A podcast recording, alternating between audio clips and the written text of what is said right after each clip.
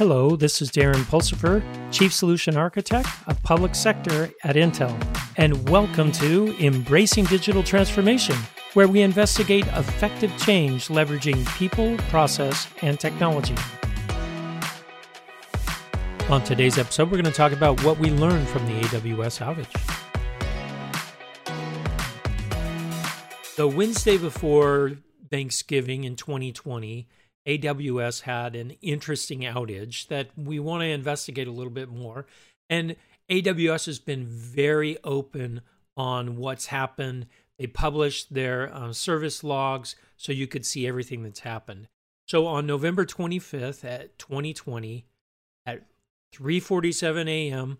Pacific time, they were updating the East uh, region, and uh, all they were really doing was just adding a little bit more capacity to one of their services. So adding more um, servers, storage, network, you know, what you would normally do when you're starting to run near capacity. So they're going to add a relatively small number of servers to the Kinesis service.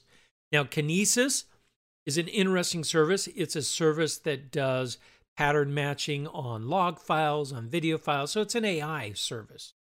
And it's a very um, useful AI service that a lot of people use. And um, um, about oh, an hour and a half into upgrading these servers, alarms began firing and errors began coming up uh, with uh, Kinesis, the Kinesis records. And um, it took them until almost 8 a.m. in the morning to find out uh, what root cause uh, caused it. And the root cause here was actually uh, very interesting. The first, what they found, uh, Kinesis has um, several different smaller services, a group of front end services and back end services. And they were upgrading the back end services with a larger ser- server pool. And in that server pool, as I added more capacity, more servers, the front end, of the way it's architected, for each server on the back end, it would spawn a new thread to communicate um, to the back end, the front end to the back end, which is a very common way of architecting a system like that. Anytime a new um, back end service is up and running, a thread fires off on the front end. Well, one of the problems was was that the front end fleet of services and the OS they were that they were running on was configured to handle only a certain number of threads. Once I hit that uh, number of thread threshold, then the front end began to fall over. Um, they figured out that uh, real quick, uh, made some updates to some OS, um, a temporary fix, and Kinesis was back online by about 10:30 p.m. later that night. So we're talking an outage that was substantial, almost uh, 18 hours. Um, it took that long to recuperate. Now, some of the things that they did uh, to recuperate um, from Kinesis falling over was to move the back end to larger servers, which decreased the number of uh, front end threads that needed spun off. Um, I know they're making additional changes to the architecture, so it's a little bit smarter about um, spinning off threads and and things like that patches to the OS uh, configs, things like that, or some other things um, too. The thing, everything was back to normal um, approximately at 1 a.m. Pacific time. So we're talking a good um, 21 hours that um, Kinesis was not fully operational. And you'd say, okay, Kinesis, an AI tool, um, you know, not everyone uses it. Um, but it's what uses kinesis. And this is where uh, things, uh, the impact of kinesis going down is what I really want to talk about. So if we look at everything that kinesis, that uses kinesis, um, there are several other um, Amazon services um, that use kinesis. For example, Amazon Cognito is tightly coupled uh, with kinesis, and it was overloaded until about 2 p.m uh, Pacific time on that first day. Uh, so Amazon Cognito was down. CloudWatch tightly coupled um, with Kinesis because Kinesis goes through logs determines what alerts are in those logs and then mo- and notifies CloudWatch. Well, CloudWatch was no longer getting um, information, and um, but CloudWatch is is architected uh, pretty well, so um, they had a way of uh, in the architecture of running disconnected, but not for you know 20 hours, running disconnected for a half hour or an hour or something. So some of the buffers in CloudWatch started overflowing. So CloudWatch was down until 2, 10 p.m. Um, that night. Um, another interesting thing with CloudWatch, there are a lot of services that depend on CloudWatch. So with CloudWatch down until 10 p.m., that also affected auto scaling policies. Um, it affected Lambda, which is you know Amazon, one of Amazon's premier services for function as a service. Um, the Event Bridge was down. Um, even their container ecosystem um, with ECS, EKS uh, were down during this time until around four o'clock p.m. on that first day. Um, so you can see kind of the cascading effect that one service had on several of the other services. Now, this was only in the East region that the um, uh, outage happened.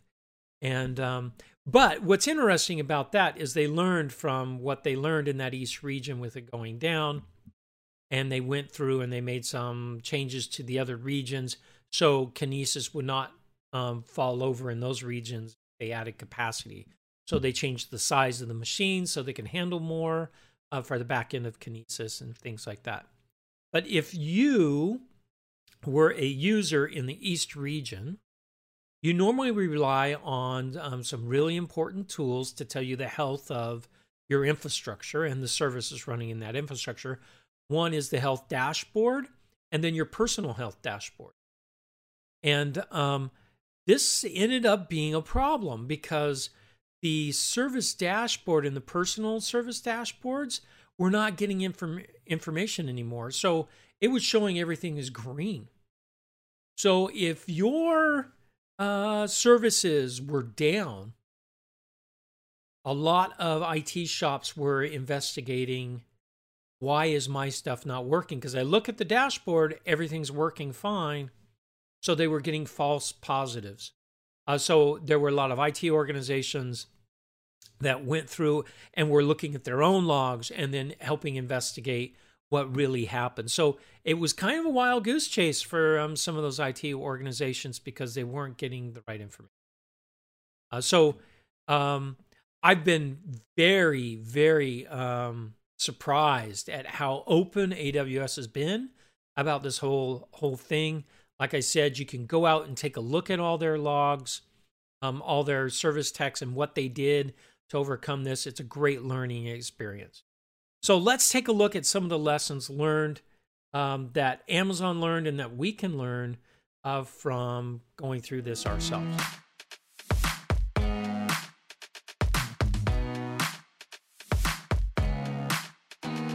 So, one of the first lessons um, that we learned here was that simple operations to uh, infrastructure, like increasing capacity, um, need to be understood and planned out. Now, I'm not saying the AWS just did this off the cuff. They obviously didn't. But um, they didn't fully understand what the impact of this would be. So um, even though we have done things like this maybe before, it's always good to run these in test environments and run things to failure in your test environments during your upgrades. Test them, run them to failure so you know where the boundaries are on things. Now, this means it takes a lot longer to deploy things, but um, it's it's something to um, to think about when you're doing uh, these deployments, especially on services that um, are so critical to um, several other core services in your structure. Which leads to the second thing here service oriented architectures or microservice oriented architectures, they still have dependencies. And a lot of times these dependencies are harder to find uh, because they're not written down. Someone says, hey, uh, there's a great little um, service over there that if I send data to and I get data back, it's going to give me like postage. Or in this case with Kinesis, it's going to filter my logs for me and only give me back um, critical events instead of minutia events, whatever uh, it might be. You've got to understand your dependencies on other services, and if you can, understand um, what your whole service dependency tree um, looks like.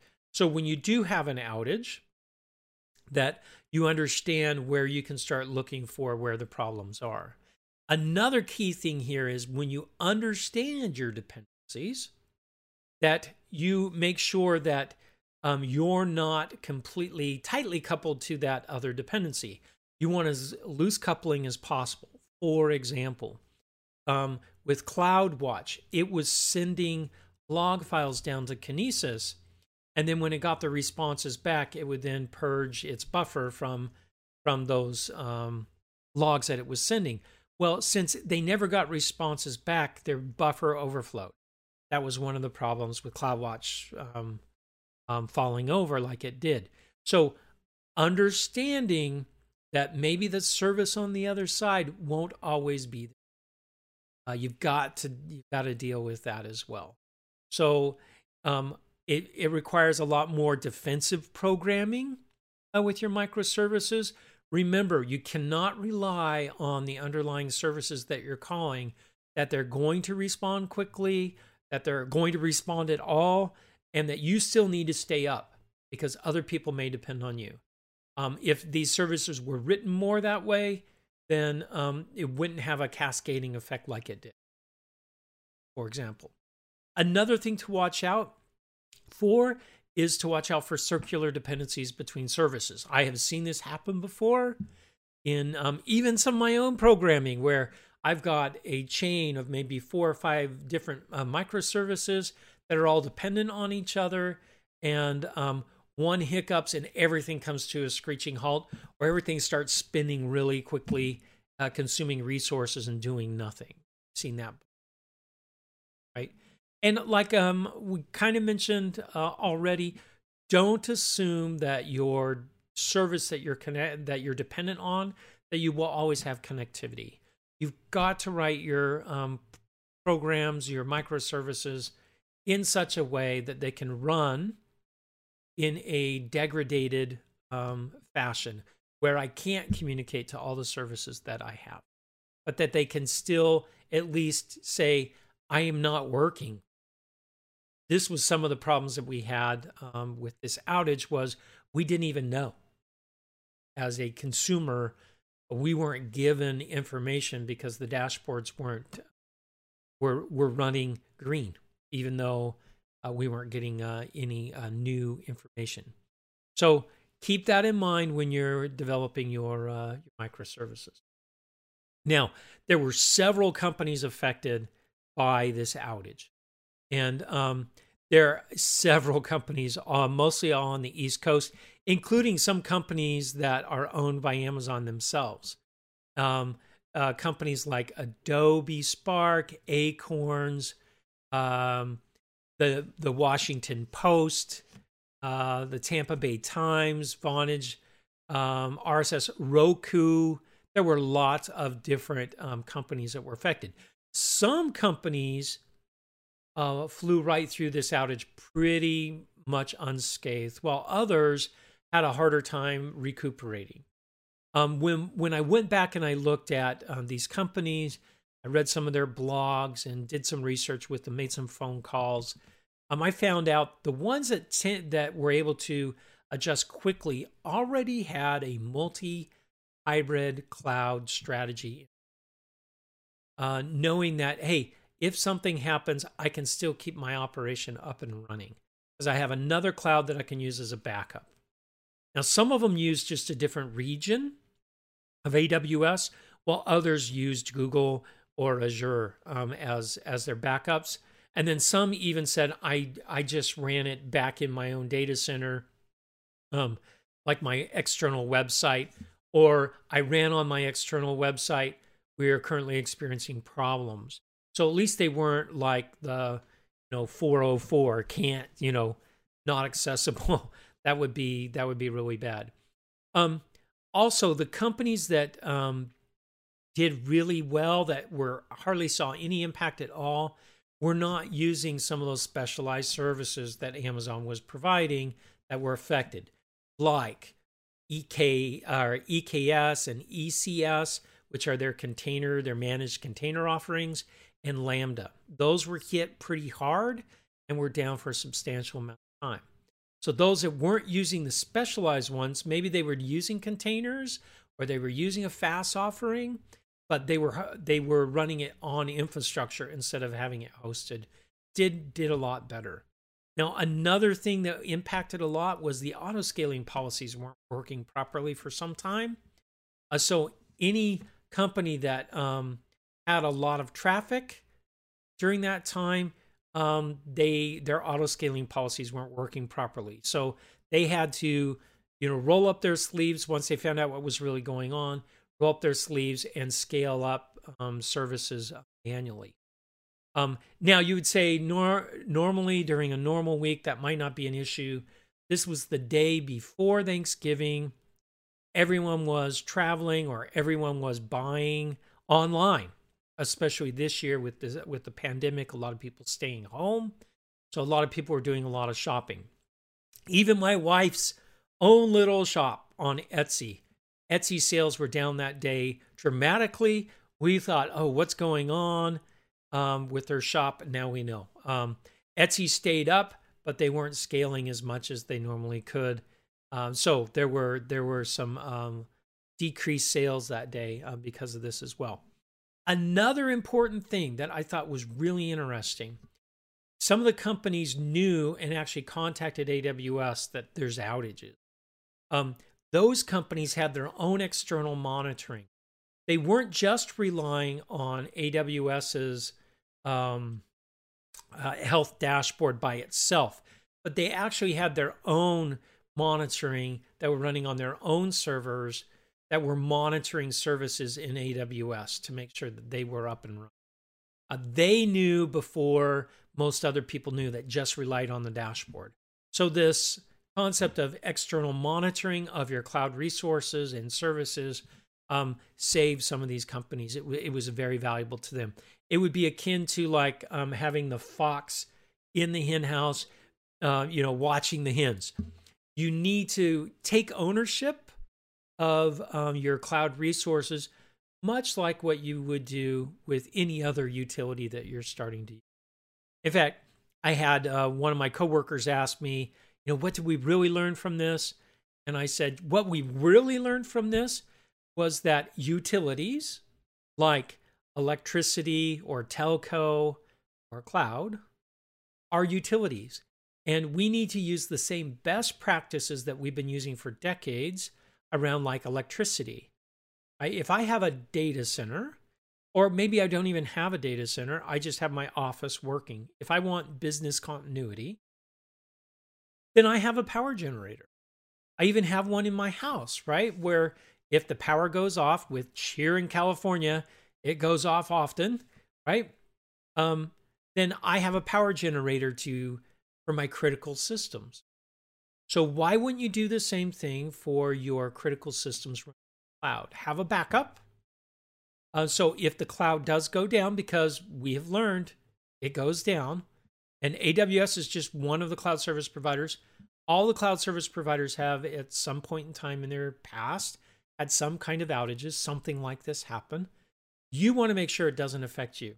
Having a backup, whether it's with another cloud service provider, in your own data center, if you're using cloud as your primary, then you need a backup, just like I have a generator uh, for the electricity at my building, right? Or if I put it in a data center, I don't go with one telco. I always go with two telcos. Everyone knows that, right?